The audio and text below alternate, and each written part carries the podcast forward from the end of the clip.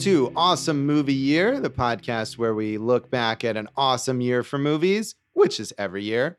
My name is Josh Bell, film critic and writer, and I'm here with my co host. I'm Jason Harris, comedian, filmmaker, charlatan. Are you a charlatan? Are you uh, misrepresenting yourself here somehow? I'm not, but as last episode proved, you wanted me to tie it into whatever we're talking about. And there are some secrets and many, many lies in this film.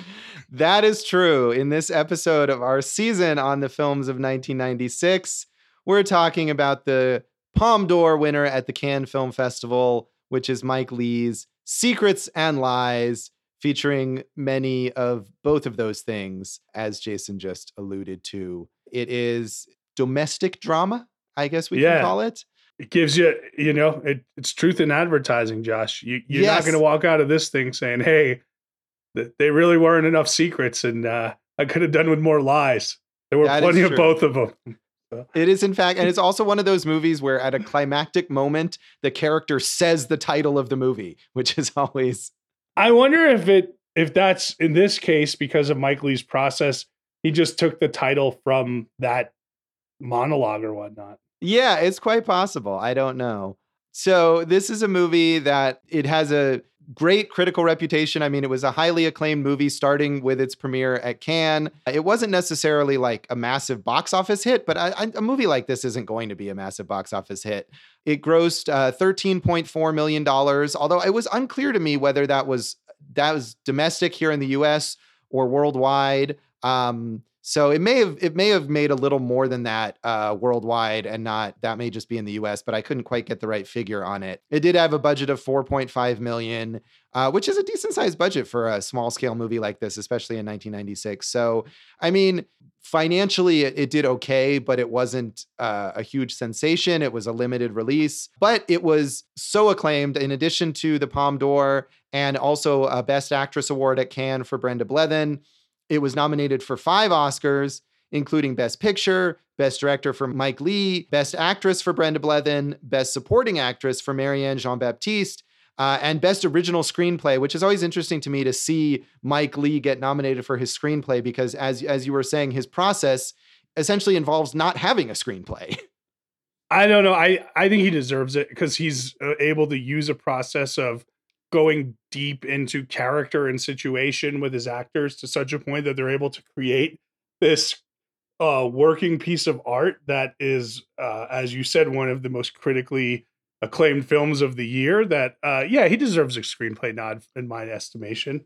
Yeah, no, I mean, I, I'm not necessarily against it, and he's been nominated for for Oscars for screenplay on more than one occasion, and he certainly he crafts the whole structure of the movie.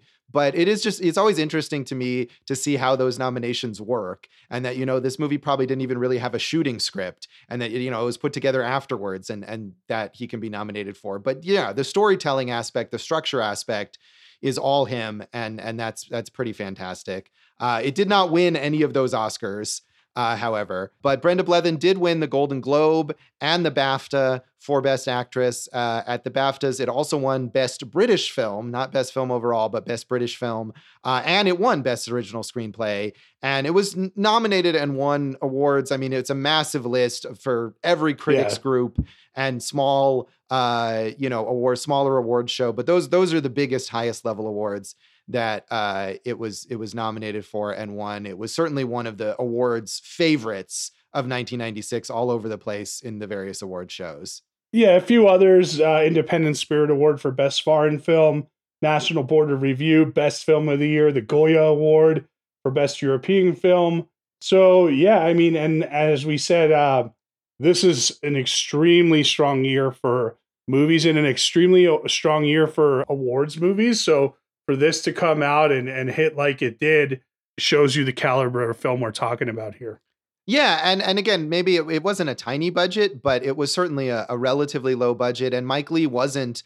I mean, he'd been working for a, a long time at this point, but he wasn't necessarily as known or as acclaimed, especially in the U.S. Uh, before this movie, and certainly all the actors uh, were not big movie stars or anything like that. So this movie really traveled far on its own you know, on the merits of its quality and not necessarily some star power or some, you know, major filmmaker power.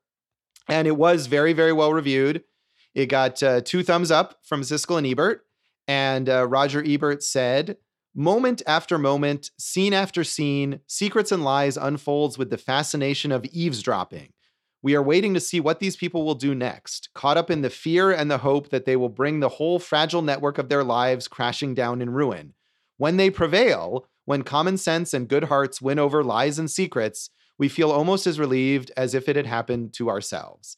And I mean, that's the big a big thing about Mike Leigh, as we're saying with his process of of improvising and developing characters over these like workshops, is that his his characters feel very real and very multidimensional, like we are just eavesdropping on real people. I love it, man. I mean, whatever. I'm not as acclaimed as Mike Leigh as a filmmaker, Josh, but um, no, aren't you? No, but I and I don't work just from the um the grounds of only inspiration, but uh, uh for of uh, uh, improvisation. But I do incorporate a lot of improvisation into my writing process, and uh, it's really exciting. So for me, it's really exciting to see a master do it at this incredibly high level, man. There is no safety net here other than you could say, like, yeah, we could do another take, but I mean, the emotional points that these characters have to get to, I don't know how many takes you could do like that. Right. Yeah, it is it is very there's a lot of very intense emotional moments in this movie where and, and and the camera just doesn't look away from those. So the actors really have to like be on that whole time. Um, and I think it's interesting with related to the improv aspect of Mike Leigh's filmmaking is that we think of improvisation as something that's used mainly for comedy. Um, you know, someone like Judd Apatow is known for having so much improv in his films. But even though there's there's humorous aspects to this movie and to Mike Leigh's movies, overall his films are not comedies. And uh, you know, I think he's one of the few directors who's known for using improv so heavily in creating like serious drama. Yeah, he gets to some real truths that otherwise you might not have been able to get to. Um, I don't know how he does it. Um, I mean, obviously, it helps working with like the most talented, you know, group of British actors around. That doesn't hurt, but um, it, it's just uh, he's he's doing it at the highest level. He's doing it at the level that Christopher Guest is doing it at on in his in the best of his comedy films. Yeah, in a very, very different mode. But I would say, yeah, Christopher Guest, I, I was mentioning Apatow, but Guest is probably a better example of someone who just really builds his entire film around improvisation. So Desson Thomson in the Washington Post said in Secrets and Lies, English filmmaker Mike Leigh's deeply touching movie about family relationships and the ever painful search for identity. He's talking about uh, some of these random characters in the in a photography studio. Uh, these two figures are brought together only momentarily but they're part of a richly woven tapestry of universal anguish. In this corner of middle class England, the world is filled with bitter acrimony, painful secrets, and a vague sense of hopelessness. Secrets and Lies, which won the top prize at the Cannes Film Festival this year, reveals itself detail by searing detail. The movie is an extended, multi layered revelation, and you don't get the full complex picture until the final scene and yeah, it's it's it's in that first part he's talking about all these scenes in uh, Timothy Spall's character who runs a photography studio, and all of these kind of interesting uh, range of people who come in for just a few minutes to to get their photo to get their photograph taken, and we see them on screen. And even in those just like brief seconds of those throwaway characters, you get a sense of real life from them. I think. I think it takes a, a big set of balls to put those in there because you know traditional screenplay or movie editing knowledge would be like you could do the whole story and not have any of these characters in there, right? And you have a tighter movie, but they really add to the uh the scope of of Timothy Spall uh his character and then also just the overall slices of life that we're seeing. Right. I think that's a big thing is that you always get the sense, even if a character is on screen for just a tiny amount of time, that they have this whole inner life and this whole the whole life that they're living outside of what we see in the movie because yeah. the the actors have brought that through this long process of improvisation and that they're conveying that on screen even in those really brief moments. A lot of those people in in the uh, photography scenes with Timothy Spall are regulars in this like Mike Leigh group of players that he reuses in movies and uh you know time and again. So Everyone, everyone comes uh, and brings their lunch to this one, Josh. They do. So, a slightly critical uh, mostly positive, but but bringing up a potentially interesting point. Uh, Owen Gleiberman in Entertainment Weekly said, in his cranky British way, Lee has made a feel good soap opera, and watching the inspired performances of Timothy Spall, his bearded face an egg of sadness, and Brenda Blethyn, who weeps and rasps and then weeps some more, her emotions burning right through her skin, we seem to be witnessing a ritual of redemption, life's secret losers dignified by their pain. In the end, though, it's the spectacle of races uniting idyllically, crossing lines of social habit, friendship, and even biology that lends Secrets and Lies its sentimental catharsis. The picture is a crowd pleaser, all right, but for all its appeal, a naggingly sanctimonious one. So he felt that, that the sort of the race aspect of this movie was disingenuous, which I don't agree with, but I thought, you know, that's a point to potentially bring up. Yeah, I don't agree with it either, especially now. But again, now it's 24 years later, right? So yeah we've hopefully um, progressed since then. Although, as yeah. a recent conversation and of "Do the Right Thing" had said, maybe we did not. Yeah. Um, I I don't know, man. I think that that's the whole point, right? Like that this is a white single older woman who had a child and the and gave it up for adoption never even knew who the child was and the child is black and I don't think the story is nearly as effective if we don't have that racial component here. Right. No, I agree. I think the racial component works well. And I don't think this is a sanctimonious movie. I think this is a movie that underplays that aspect, that it, it gets across the difficulties of the sort of interracial aspect of it without beating you over the head by it, without having a big speech about it, which is certainly not something that Mike Leigh would do. So uh, I don't. Again, I don't necessarily agree. I just thought you know it was interesting to find a perspective that while he's overall positive on the movie, he has more reservations with it than I think a lot of other people did.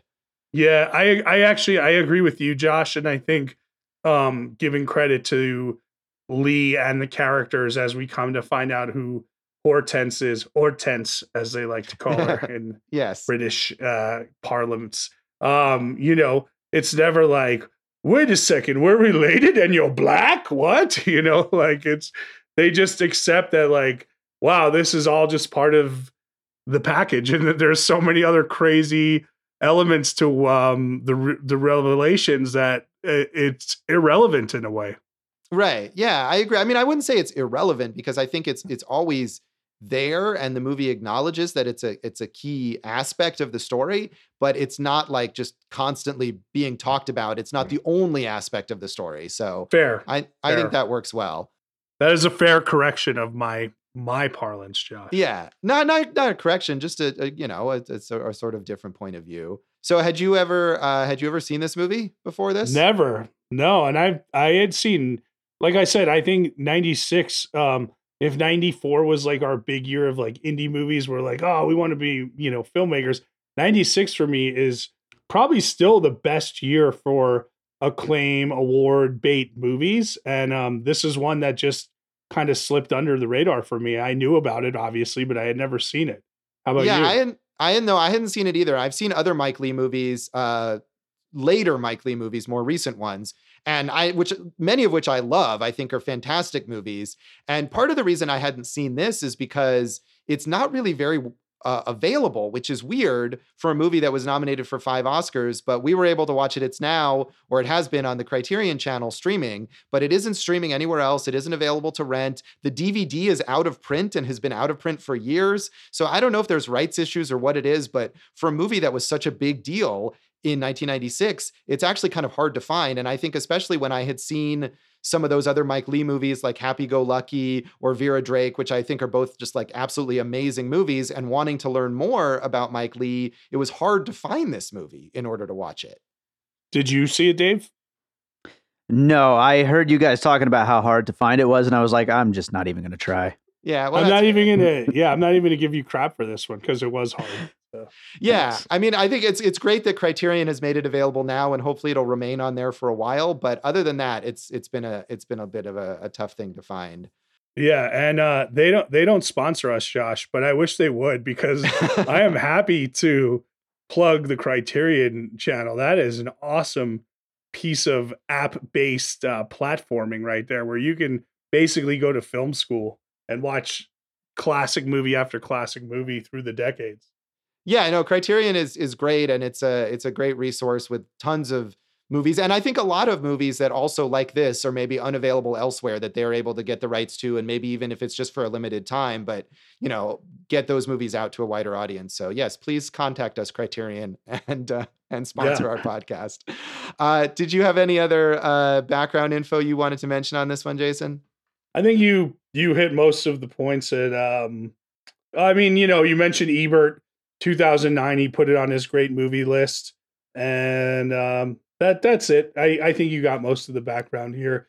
You know, the main thing besides the acclaim is that his process is so different than everyone else's that um it really shows you um a craftsman at the height of what he's able to do. That it does. And we'll talk more about that in a moment when we get to our general thoughts on Secrets and Lies.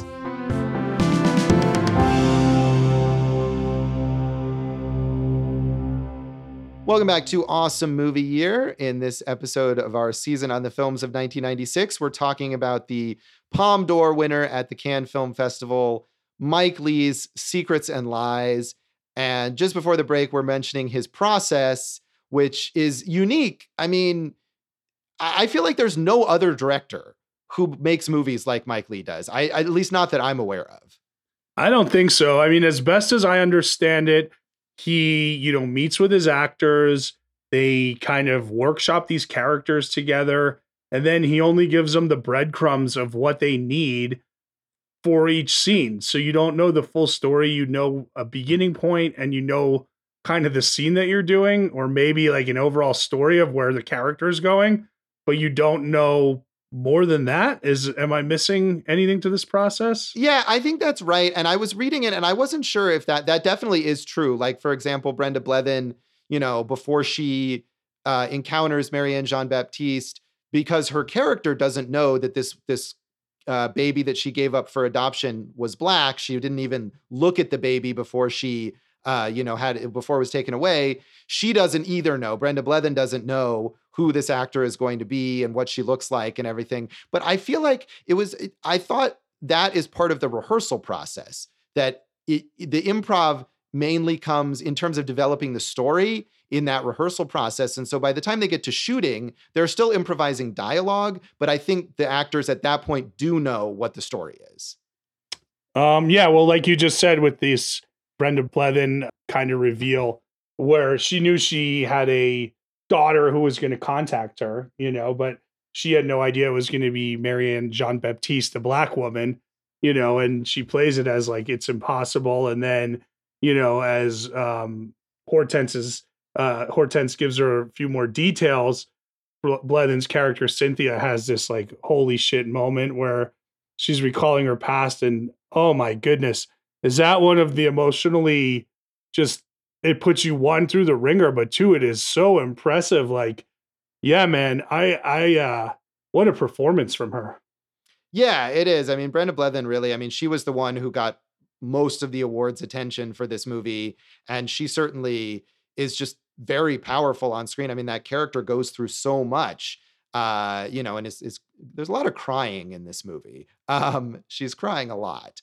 But uh, I mean, where that that scene where she and uh, where Cynthia and Hortense uh, first kind of encounter each other, and especially the scene where they they go for tea, and that shot in a in a single take. I think it's like yeah, seven, seven minutes, minutes, long. Yeah, and that's just a, such an intense, powerful scene uh, as these two characters are connecting and and you can see the emotions that Cynthia is going through where she's kind of in denial at first and she's like this could not be possible you could not be my daughter and then she slowly realizes wait this is what happened and you are my daughter and this is sort of I, I was misunderstanding what went on. She says, "Oh, I thought you had been born, you know, six weeks premature," because she obviously thought the father was someone else. That's just a super powerful scene, and and more so, I think, because again the actors just have to there's there's no moment where they can pause or anything you know he's just got the camera straight on them and doesn't move it for that entire scene and they have to really like convey it all just in that moment it's really powerful. And yeah i mean uh and that that's her quote unquote oscar clip right there that you would submit right? But you got to give uh marianne jean baptiste so much credit in that scene also because uh as Blethyn as as cynthia kind of like just explodes with uh, hysteria. She kind of maintains a poise and a focus that had she also been crying, it would have just been a mass hysteria scene, you know? Right. There's a there's a good balance there, and that character. I mean, there, like I said, there's a lot of crying in this movie, but uh, Brenda Blethyn is it's a big performance. I mean, that's not bad. That's kind of what the character is, but you know, she's she's always expressing her emotions outwardly very strongly. And Marianne Jean Baptiste is doing it a lot more inwardly. And there are a lot of scenes where you see her just kind of like tearing up a little bit, and you know that there's so much going on internally with uh, with Hortense with that character, but she's playing it in a much different way. And I think that shows you also the contrast between who these are as people. That yeah. Hortense is is more reserved. She's been brought up in this kind of middle class environment. She has this respectable professional job as an optometrist, uh, whereas Cynthia is this working class woman who's used to being brash and she's used to people around her being loud and, and talking over each other. And that's the kind of person that she is. And it really comes across because the actors know those characters so well. Yeah, you're 100% right. And I also think, um, without saying it, that also plays into the racial dynamics, you know, of a middle class black woman who has to kind of work a little harder in some ways to attain certain things in society. Whereas Brenda Blethyn has all the white privilege that so many of us have, and you know, emotionally, she can just be a wreck, and and no one will pay her none the wiser because of it. I was thinking, like, man, she had to be exhausted at the end of this role. I, I would, I would think, like, she, you know, the, part of that four point five million dollar budget should have been to send her away to like a retreat just to rehabilitate her mind and soul. Brenda Blethyn with all that she put herself through. Yeah, it is a very emotionally wrenching performance, and it it seems like there's there's just so much energy going into it. Um, that uh, that definitely comes across there. And I think we should mention. I mean, the there that that's the main strand of the story and that's what this movie is known for as being about this black woman who seeks out her birth uh, mother and it, it turns out to be this white working class woman. But there's a whole tapestry of characters in this movie. Timothy spall who plays cynthia's brother who is also he's kind of got this more respectable middle class existence. He's got this photography studio business that's going very well.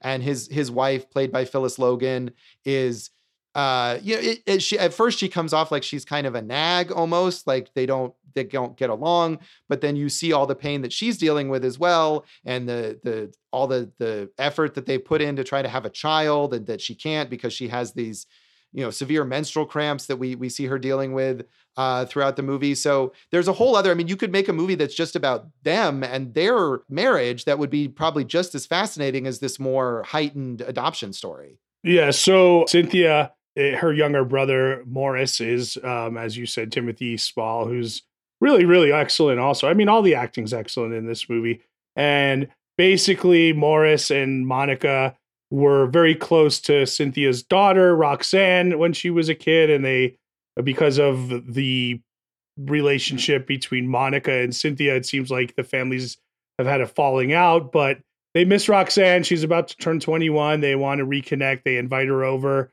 and they invite Cynthia over for this barbecue to celebrate. And um, you know, everything leading up to this is kind of like what um, uh, you know, Cynthia and Hortense discovering their relationship, Cynthia and Morris kind of treading water with their relationship, and then you know, Roxanne and Cynthia, who also have a very volatile relationship in that um, theme that we've that we saw in uh in season two with uh, Margot at the wedding of a manipulative mother who always has yeah. to, you know, kind of uh, put put down her child to kind of, uh, you know, keep her dominance. I would say.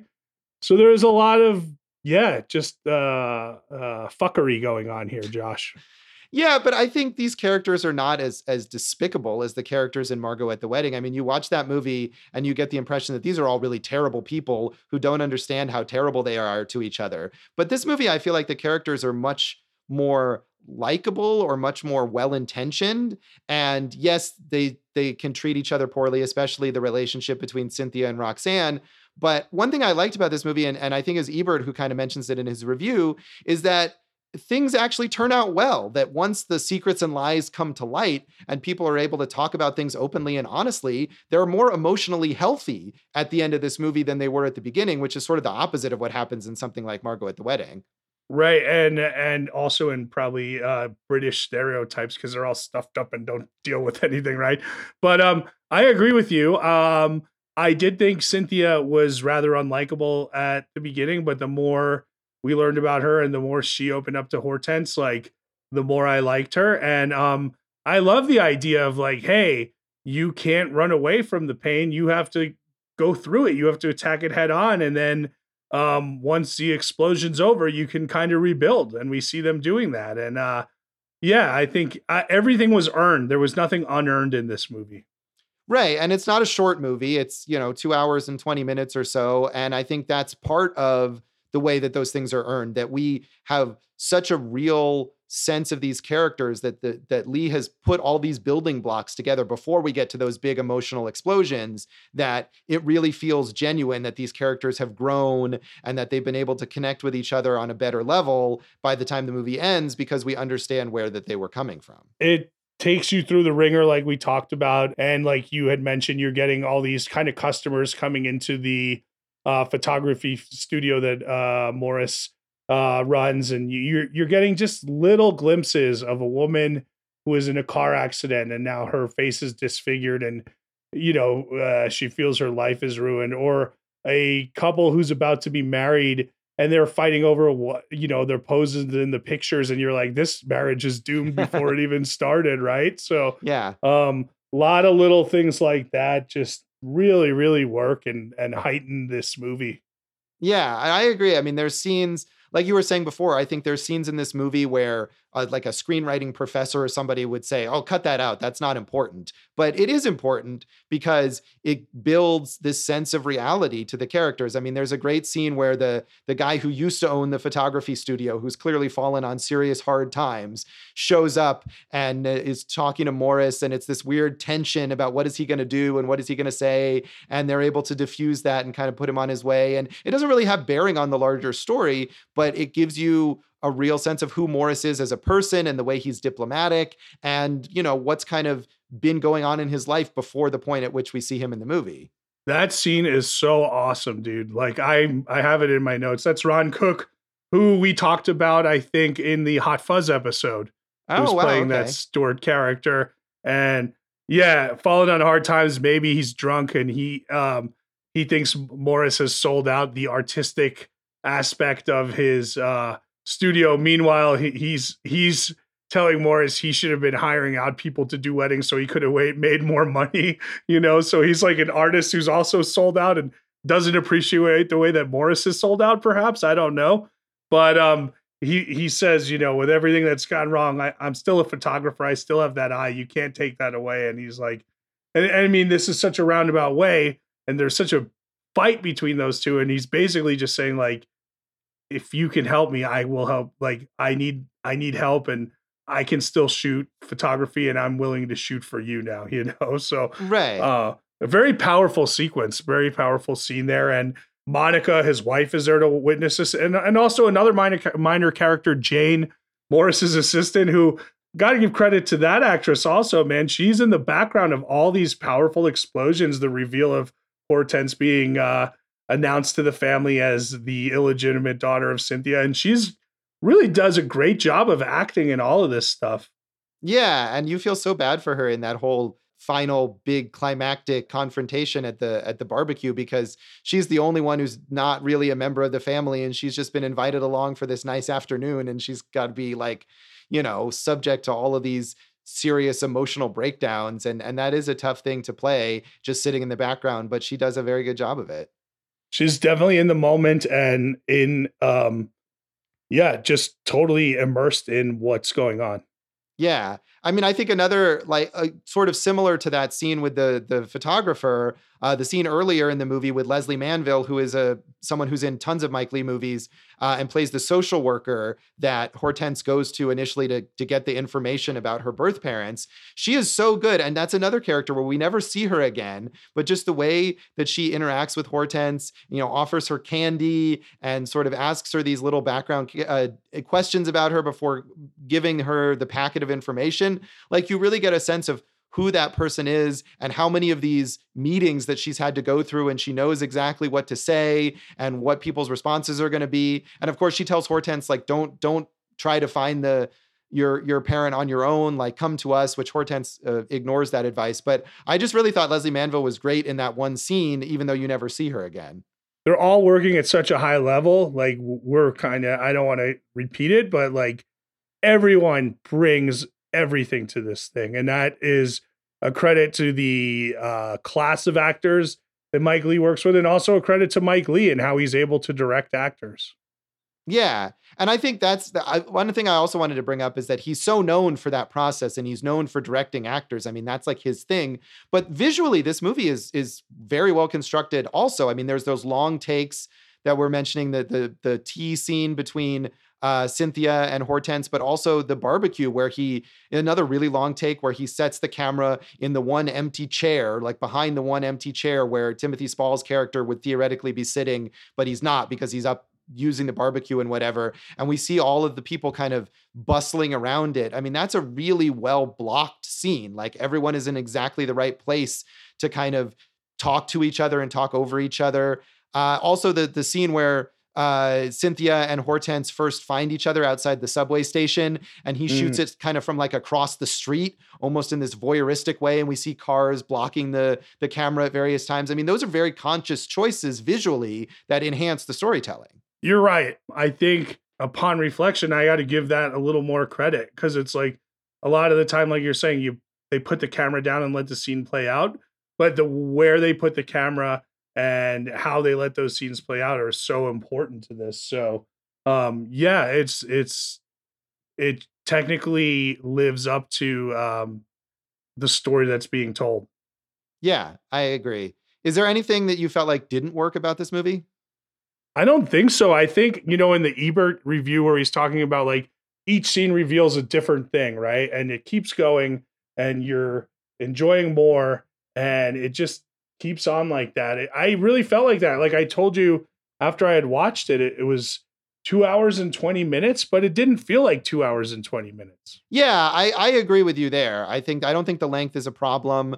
Uh, and and as we are saying, I, th- I don't think Owen Gleiberman's criticism about the uh, the racial aspect is is an issue as well. I think that that works for me. The story and and I one of those reviews mentioned that that it's sort of like if you just talk about the basic beats of the plot, it is very soap opera y. And I felt like on on that level, it, there were some times especially in Brenda Blethyn's performance because she's it's such a big performance that it did feel a little overwrought to me in comparison also I guess to some of the other Mike Leigh movies that are a little more understated the uh, ones that I've seen. So I mean I it it's not really like I, it's not my favorite of his films. Um, I didn't love it as much as I've loved some of his other movies, but you know that would be my my only reservation about it is that it's it's maybe a little soap opera at times.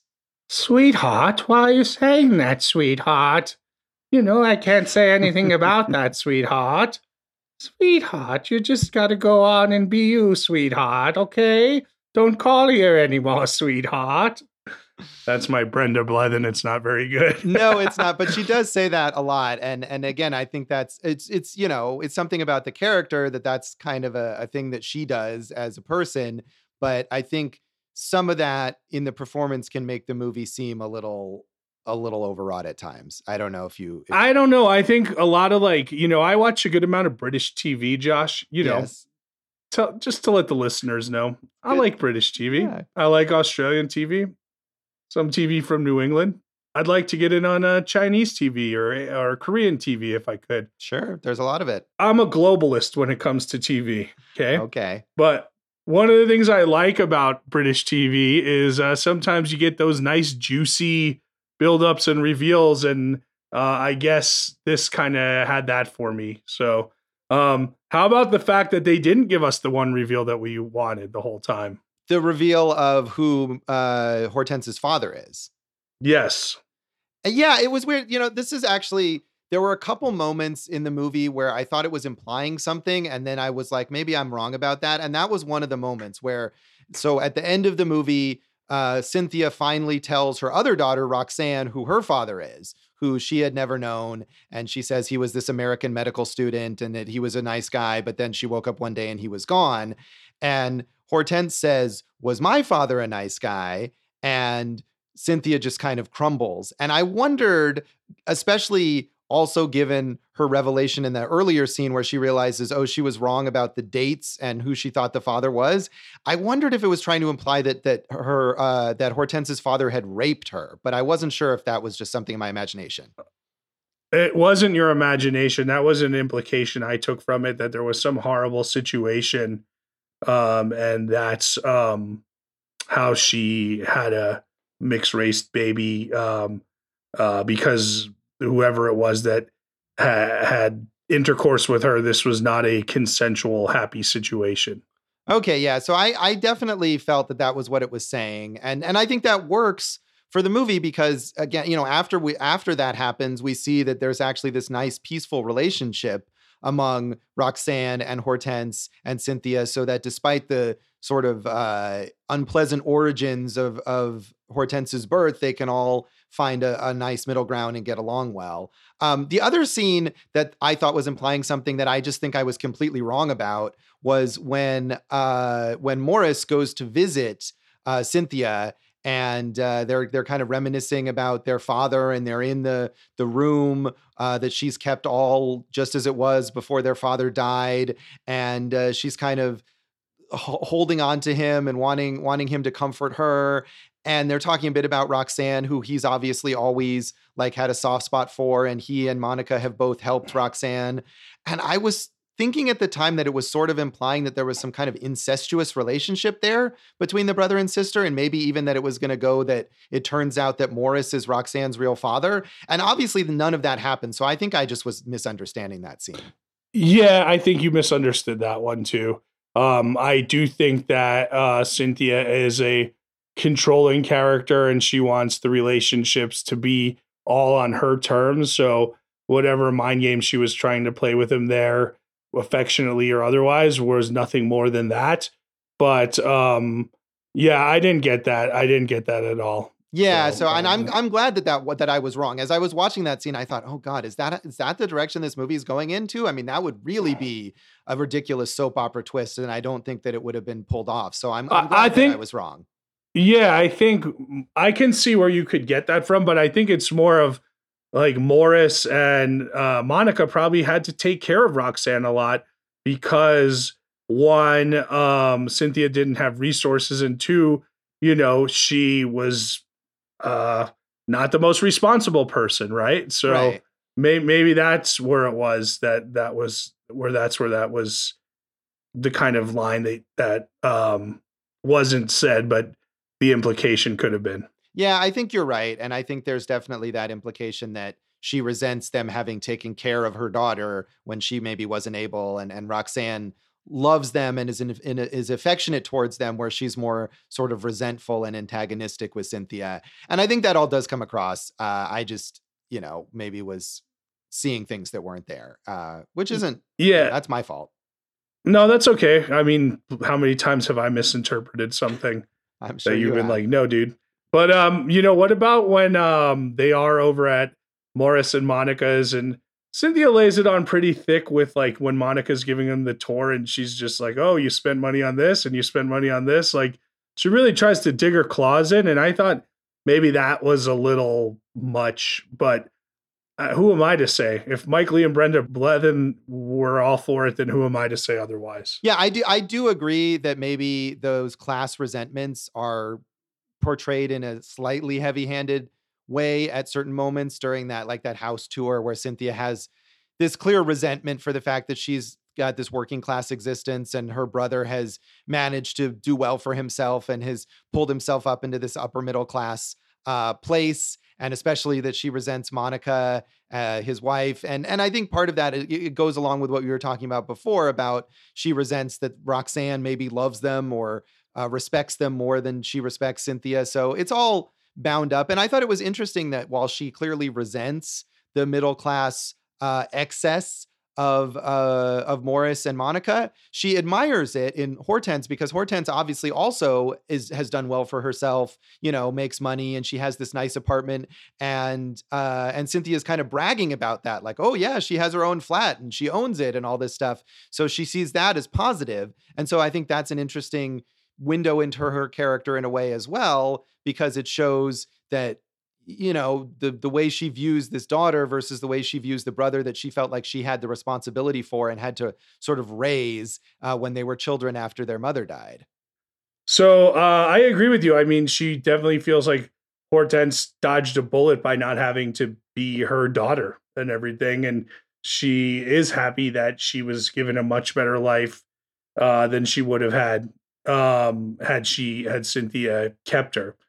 Um, I the only other point I wanted to make is to me that was the turning point where I really started going from disliking to liking Cynthia was seeing her relationship with Hortense grow and bloom and you see this other side of the character and a much more caring and open and even some carefree side to her also so I thought that was nice you know it gave that character um, uh, a few more dimensions yeah she with. really blossoms when you know at first she's like in denial and she doesn't even want to talk to this person and she hangs up the phone. But once she opens up herself to being willing to have a relationship with Hortense, it seems to soften her as a character and bring out another side of her that uh, is much more likable. And I think Brenda Blethyn conveys all of that and that sort of complexity that she still has these other aspects to her character, but it shows us another side of her there. So uh, I agree that that is a nice turning point in the movie. So should we give this one a rating out of uh, five secrets and or lies? We should give it a rating out of secrets and or lies, but are they going to be secrets and lies or secrets or lies? I well, that was why I said and or. You know, either way, it's uh, you know, we can't because other if it's both, then maybe it has to be ten instead of five.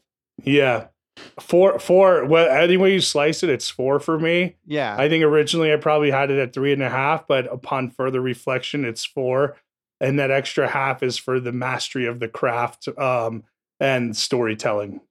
Yeah, I still I think I'm going to stick with three and a half. Um, I it's not like I said my favorite of his work, but I think it is a really strong movie, and uh, and I definitely liked it, and it was powerful. But there's maybe other movies where I feel like his whole approach comes together a little better. But I definitely liked it quite a bit. Yeah, well, this one, this one definitely want, made me want to see more of his movies. So, and and you should, and that is a perfect segue to talking about the legacy of Secrets and Lies, which we will do when we come right back.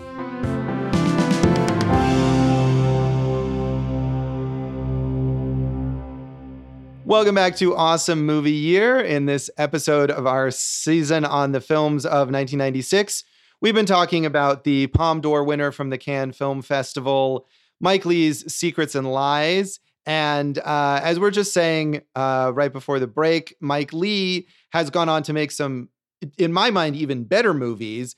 And I think part of the legacy of this, because it got so many Oscar nominations and it got so much attention was elevating Mike Leigh to like this major figure where any movie that he makes is a big awards contender. Uh, many of his later movies have been nominated for numerous Oscars. Uh, personally, I, I love Vera Drake with Imelda Staunton as a, an abortion provider in the 1950s.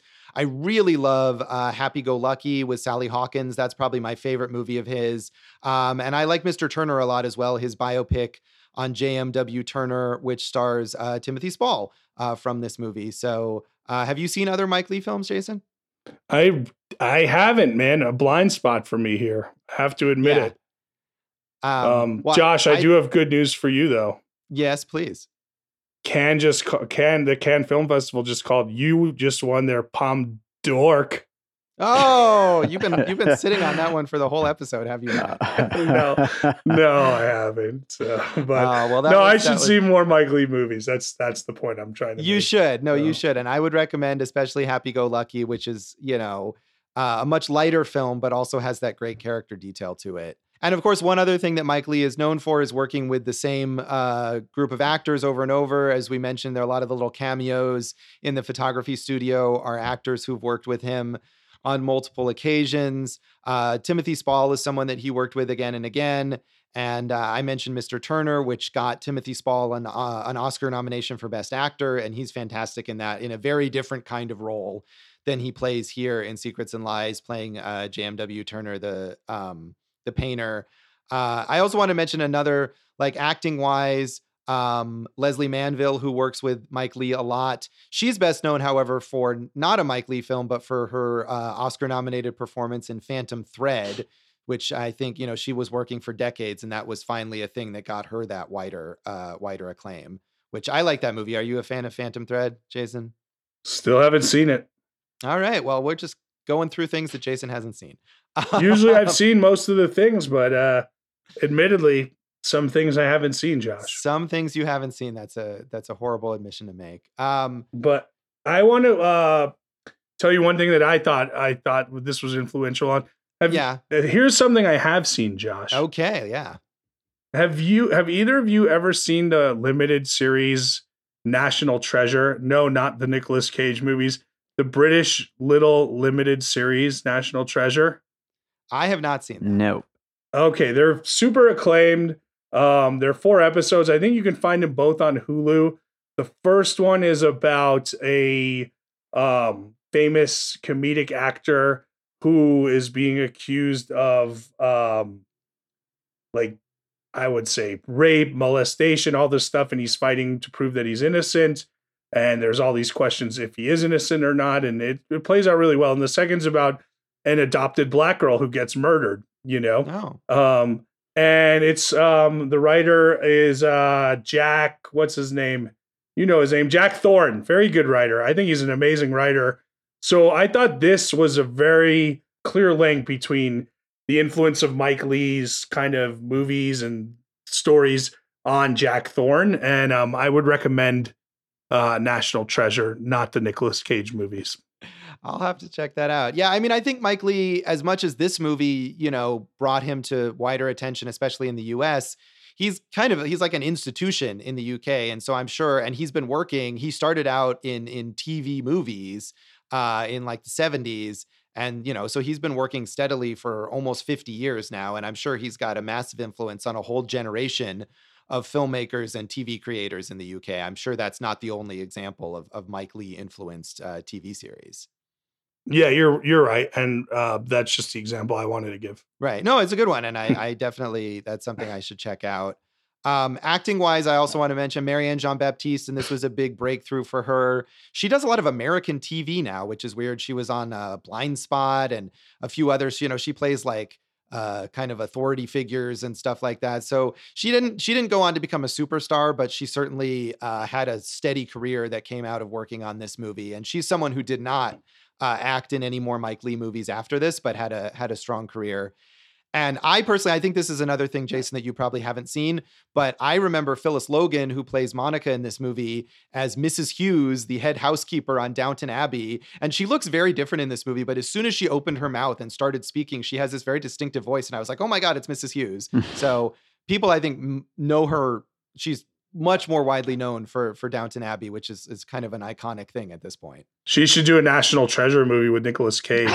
that would certainly be something. Um, so uh, yeah, that's about it on the on the legacy from from me. Uh, any other points you wanted to bring up, or people involved in this movie and what they've done since?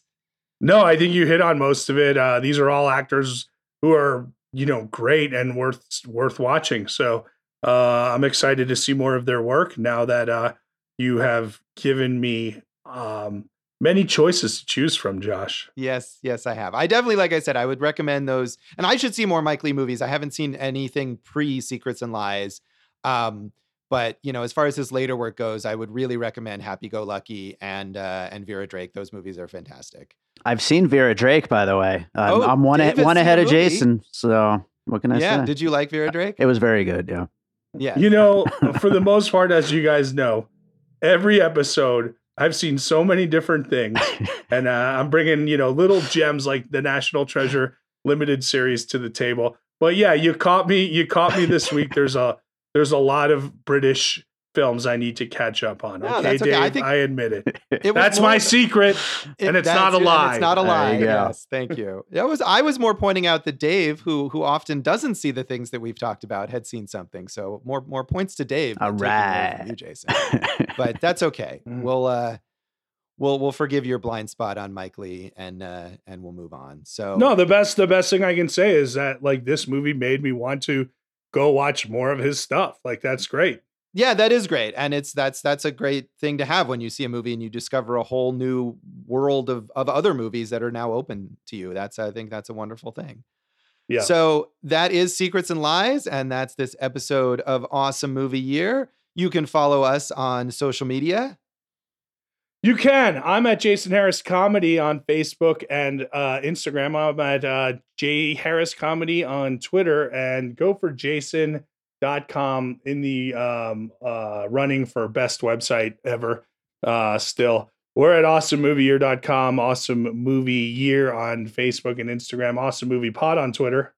I am at joshbellhateseverything.com and Josh Bell Hates Everything on Facebook and at Signal Bleed on Twitter. And listen to our producer David Rosen's awesome podcast, Piecing It Together. You can find Piecing It Together wherever you listen to podcasts and follow us on social media at Piecing Pod. And don't forget to join our Facebook group, Popcorn and Puzzle Pieces. So, Jason, what do we have for our next episode? Well, Josh, we have the documentary episode of 1996, and honestly, it could be the documentary episode of a couple other years too, because it is the first in the trilogy of the Paradise Lost series, and it is influential, important, riveting, and difficult to watch. And there are many secrets and lies in there. That is a very apt characterization of that movie. So, tune in next time for Paradise Lost. And thanks for listening to Awesome Movie Year. Thank you for listening to Awesome Movie Year. Make sure to follow Awesome Movie Year on Facebook, at Awesome Movie Pod on Twitter, and at Awesome Movie Year on Instagram. And if you like the show, review us and rate us with five stars on Apple Podcasts.